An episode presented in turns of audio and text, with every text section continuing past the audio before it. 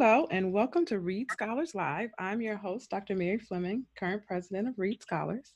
Today, we are joined by Dr. Philip Woods. Dr. Philip Woods is also a Reed Scholar who received his dental degree from uh, UNC and his periodontal certificate from Tufts before completing an oral health medicine fellowship at Brigham and Women's in Boston and his MPH at Harvard. In addition to providing oral health care for patients across the country, including Alaska, and serving in a diverse um, in serving a diverse inmate population at Federal Medical Center in Devens, he is active in the U.S. Public Health Service. Now, Dr. Woods currently works for the FDA as a regulatory reviewer for dental devices. So, such a varied career, Dr. Woods. Thank you for joining us. You're welcome. Um, so just to kind of start off, just because you have been kind of all over the place, one, you know, let me know that if I missed anything that you think the audience should know, and two, just kind of tell us what's going on with you right now and how has COVID affected you, either personally or professionally, um, in the past few months. Okay, hey Mary, good to be talking with you, and thank you for that intro. Um, I'll just sum up uh, my journey to now by saying I'm a periodontist with public health and oral medicine training, originally from North Carolina. Uh, my uh, first 15 years or so were in uh, clinical teaching in dental schools, several dental schools, and I lived about 20 years in Boston where I'd also done about 15 years of community health center work. And I think that community health center work is what really sharpened my interest in uh, getting more experience and uh, opportunities to make a difference in oral health care and oral health needs uh, for at-risk populations. So in 2003, I joined the United States Public Health Service Commission Corps, and and for almost I'm in my 18th year now. For the first 11 and a half, I was the national periodontal consultant for all the um, uh, federal prisons across America. And what that meant was uh, teaching all the general dentists and dental personnel ways to keep inmates from getting sicker as a result of their dental issues. Um, later in uh, 2014, I, I wanted to get some multi federal agency experience, so I transferred to the Food and Drug Administration in uh, Silver Spring, Maryland, where the world headquarters is located and it's a huge campus of about almost 18,000 people. And uh, there, as you mentioned, I work uh, currently as a clinical consultant, regulatory reviewer in dental devices in the Office of Product Evaluation and Quality. Um, long story short, what we do there is, well, first of all, when people think of FDA, usually they think of drugs, but FDA is also medical devices and dental devices is a wing of the medical device uh, uh, section. We're also tobacco and food service and veterinary uh, products. So we're many things, but I work in the uh, division of dental devices as a clinical reviewer of all kinds of dental devices from the brackets that you have on teeth when you wear braces to uh, orthodontic aligners, the Invisaligns and other com- types of products to bone graft materials to membranes that are used in periodontal surgeries to any number of restorative and surgical devices. As a clinical reviewer, what this whole pandemic has meant uh, is a quick uh, wake up to uh, making some major shifts in how we do what we do and opening up possibilities for some new work. Specifically, for almost a little over two months, I've been working from home. We call it teleworking in the federal government because, um, as is true for many of the federal agencies, uh, we have been uh, asked to socially distance, I guess you'd say, and uh, continue our work as much as possible uh, using computer uh, and other technologies from our homes. Normally, we, we telework up to two days a week. So now it's five days a week teleworking. Um, we have our meetings over the internet and WebEx kinds of uh, technologies, and more of uh, what used to be face-to-face meetings with sponsors or companies are now held as more teleconferences, at least for the time being. And teleworking has been extended until at least June 1st. We'll see what happens after then. Um, what it also has meant specifically for FDA is uh, activation of something called EUAs or emergency use authorizations. In critical times or emergency times when there's a technology or uh, product or device that's needed desperately by the public to ameliorate what's going on in the public, uh, the government allows uh, emergency use authorization uh, to come into play with the agency. For us, what that means is because of the shortage of PPE, be it gloves, face masks, gowns, uh, respirators, ventilators, uh, testing kits, whatever, it has meant that 24 7 we have folk at FDA who are working to provide emergency review of potential new devices uh, that could help meet these uh, shortage needs. Um, that also includes certain companies who are shut down because of the pandemic and who could retool and say, well, now I can make A, B, and C because we already have the uh, instrumentation in place and the capability. And here's what we can offer. They come, they come to FDA in a really uh, focused, often 15 day turnaround uh, period. We provide an emergency uh, use authorization to allow these devices to be uh, marketed during this critical need time. And of course, when the emergency is over, then all these companies will need to come in through the traditional regulatory review process, uh, which is a little lengthier and uh, involves other aspects.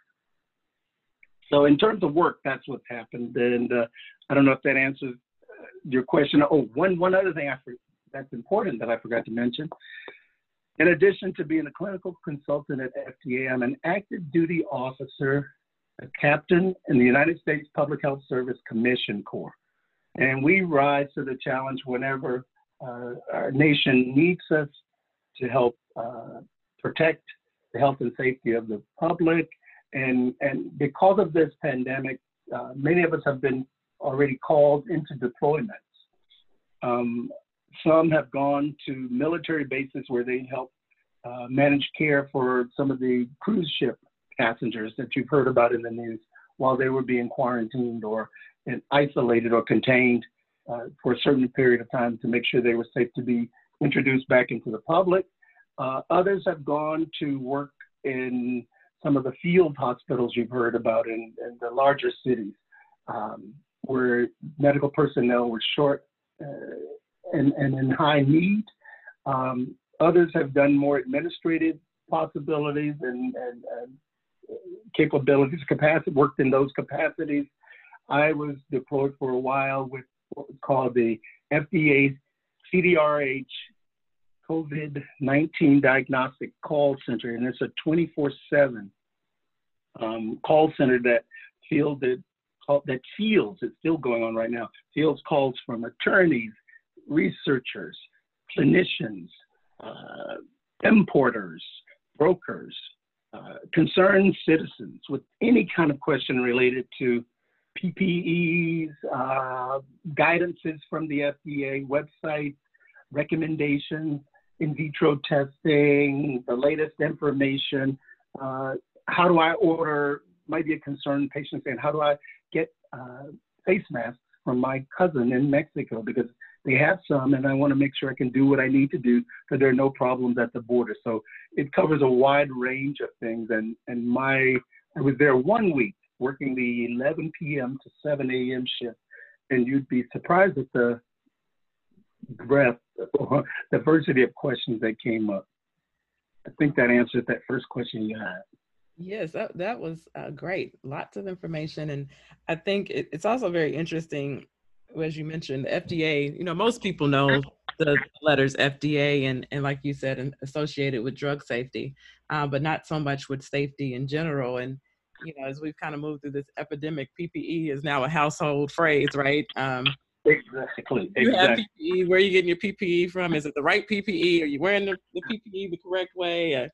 Uh, you know, and it's not just do we have enough PPE for, you know, our where our traditional places where we thought we needed PPE, um, you know, in our in our medical facilities and and, and dental Mhm. offices and um, you know, laboratories and that type of thing. But now that we're using it for personal use to go to the grocery store, uh, it's fascinating and uh, people are learning a lot, I think, about what it is and what it means and um, the other safety uh, requirements around it. So uh, we, of course, appreciate the FDA even more. And I'm sure the head of the FDA is uh, adjusting to the role of being kind of front and center in this, this epidemic. So it's all been interesting, I think, as the country has learned a lot. It- You're you're you're totally right, and what and you reminded me of an important thing. As a dentist, uh, we've really been uh, challenged by this pandemic uh, in terms of PPE.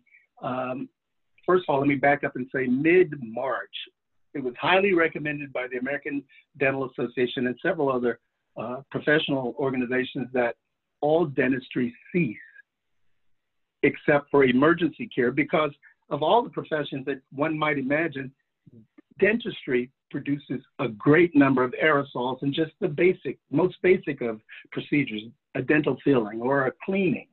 And so, because of that, uh, the environment was considered very high risk. And, and as the information about uh, the coronavirus was evolving, it was important to hold things in a, a holding status until more information was available. So from mid-March until now, the recommendation and the practice has been generally emergency care only and no routine procedures are being done.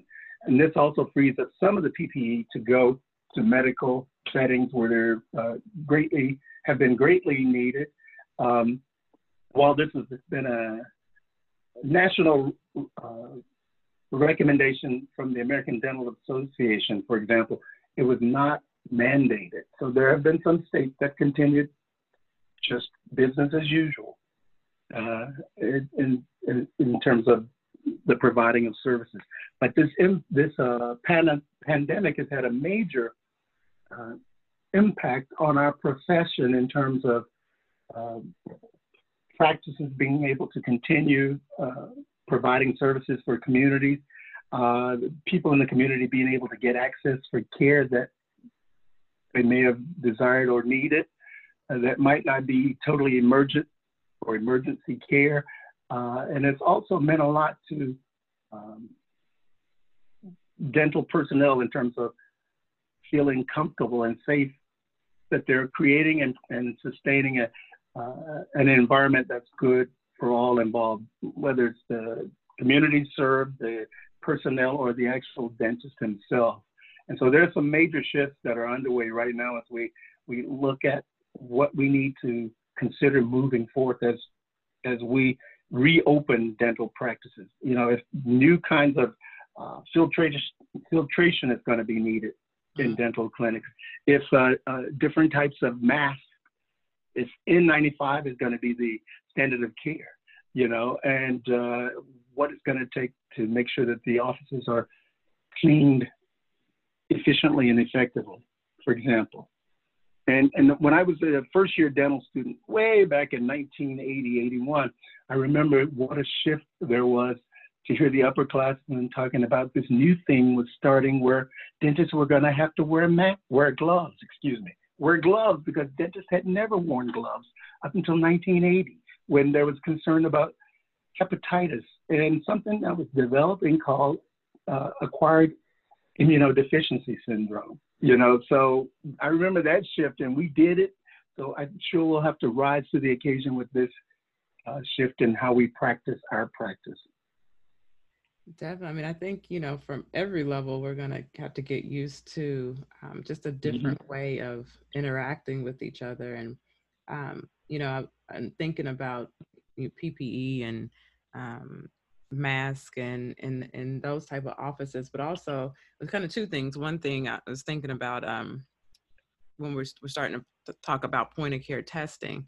Um, and one of the mm-hmm. conversations, especially around dental offices, is whether um, during this uh, evolution of of how are we offering testing is are the dental offices a good place to offer that type of testing um, you know that's a, that's a great point because a lot of dentists and as recently as last week the uh, one of the national heads of the american uh, dental association and some other executive officers have written letters to the health and human services uh, uh agency heads to request opportunities for dentists to play a more uh, active role in point of care testing uh, because you know we have the environment we have the clinical uh, expertise to, to assist and we could lighten the load from some of the overburdened medical settings out in the uh, greater public by doing so and, and my other question around testing, just to pivot slightly,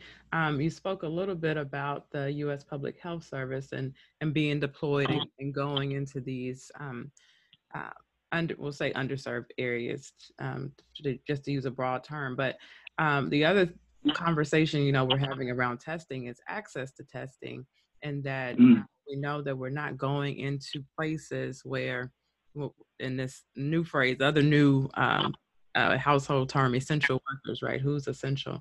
Um, but a lot of our essential workers are coming from, you know, underserved areas or, or vulnerable populations and are not getting the same type of access to testing as, as some of the other communities are. So I don't know if, if that's something you could speak on in the um, context of the, the public health service.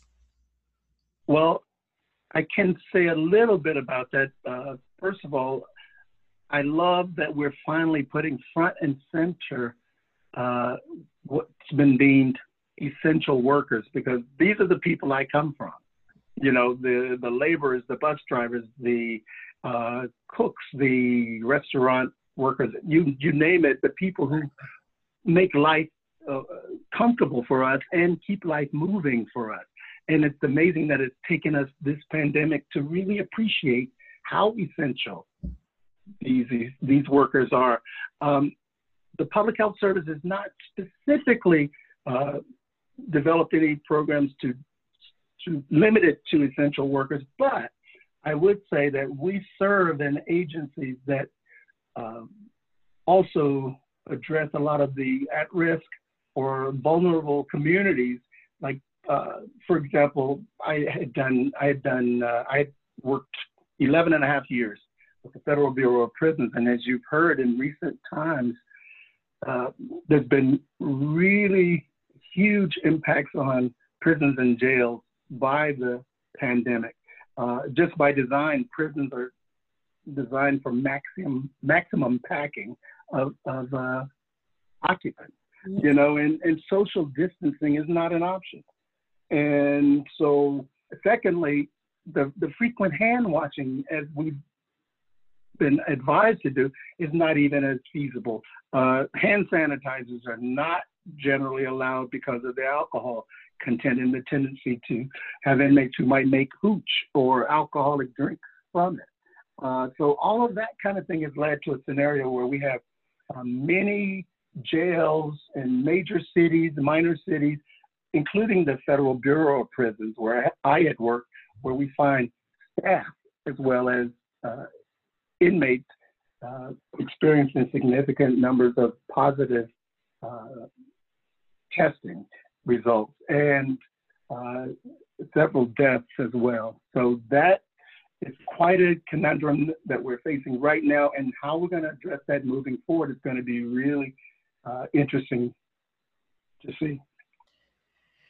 Definitely. I mean, and that's another, um, and I was hoping that we could talk about that a little bit. You know, a, another very unique vulnerable population uh, in this country, and like you said, from just the uh, the physical aspect, right? You have a lot of people in a small place, um, but mm-hmm. you know, it's also a place where we see a lot of disparities because of the justice system in this country and a high a high number of um, black and brown people being incarcerated at higher numbers um, compared to the general population and and and thinking about how does that affect um, they're the communities that they come from in the immediate sense. Um, you know, you've seen a lot. That, that's that's a that's a great point, Mary, because there is a whole uh, discussion about the revolving door from communities into the prisons and back to the vulnerable communities, and so we're dealing with uh, offenders that have say that say, say that have various uh, illnesses. We'll say uh, we're talking about the pandemic. It, it, does not. What happens at the prison is not staying at the prison because it goes back to the communities. Exactly. And in addition to the inmate uh, component, we have correctional workers who go home to their families. You know, and again, the potential for spreading of uh, undetected um, viruses. Uh, the, the challenge is often these communities, as we've discussed already, have uh, limited access to testing. Uh, prisons have limited access to testing. So it's a quite a petri dish uh, situation going on. And finally, I'll say that uh, we've seen other countries who face who were faced with the virus and the pandemic before it reached America. Uh, they also had issues with their prisons and jails, but they're not really able to help us in, in terms of giving us guidance on how to manage our situation because what we deal with here is, is unique, as you mentioned, uh, the disparities in incarceration rates. Um, because of about maybe 2.3 million are at any given time incarcerated in America. And that's significantly more than you might find in uh, Russia or China or Canada or France. And even uh, 17 times more than you might hear of in Japan. So often, what we're dealing with, how we're going to address the challenges, and what we'll need to do to uh, move forward is going to be very different from what others might have had to do. Wow, uh, so much. but we're not hopeless. We're not hopeless about it, but it's just an opportunity to really rethink. And, and I think this whole pandemic has given us like a whole great opportunity just to do some shifts, you know, like first of all, stop. Yeah. Um, have a little bit more compassion for, for others. And, and, and it bothers me a little bit that I think we get so caught up in the doing right now, even that we still forget that 55,000 souls have passed. Yeah. Yeah. You know, and so I try to keep mindful of that as we try to figure out how do we move forward. And and uh, there's this great quote I, I just saw it this morning by a guy named David Orr. And and if I were to think about what is this whole epidemic or excuse me pandemic representing, I, I'll borrow some words from him, and he basically says, maybe I think we should consider it a summons home to the nature that nourishes the best human qualities of creativity, intelligence, connection, and compassion. So we have a work before us, I think. I, I would agree. I would agree. And, you know, as I, I appreciate your time and your expertise and your commitment to all these um, different ways of interacting with people and, and trying to make their lives better. Um, today, but also, you know, trying to make the world better for the future so that we can continue to grow and be well together. And the, you know, for these, mm-hmm. um, this series, I, you know, I've been asking uh, everyone to let, let me know what we could do better and what could, we could learn from this. And I think you, you kind of summed that up really well uh, with that quote. Um, but I want to give you the opportunity to to say anything else before we close? Is there anything else that you would like to to leave us with or any charge you want to give um, give us as we move forward and, and adjust to, to what will soon I hope be the post-COVID America? um, the only thing that I, I might add is I just want to salute all our colleagues that are out there on the front lines right now and uh, providing health, providing hope, and guidance to communities. And I also want to thank them for what they're doing and thank and keep in my heart and in my mind, keep in our hearts and minds all of those essential workers, you know, who finally we're acknowledging keep us going and help us continue to stay on that road, like you say, that road to that road of hope and that road to tomorrow that we're trying to get to. I think that is a perfect way to end. Thank you so much, Dr. Woods, for joining us. It's great. I learn from you every time I talk to you, so I appreciate you. Well, thank you. You're the one. You're the one. Thank you for creating this. no problem. Thank you so much, and I will talk to you soon. All right. Thanks, Mary.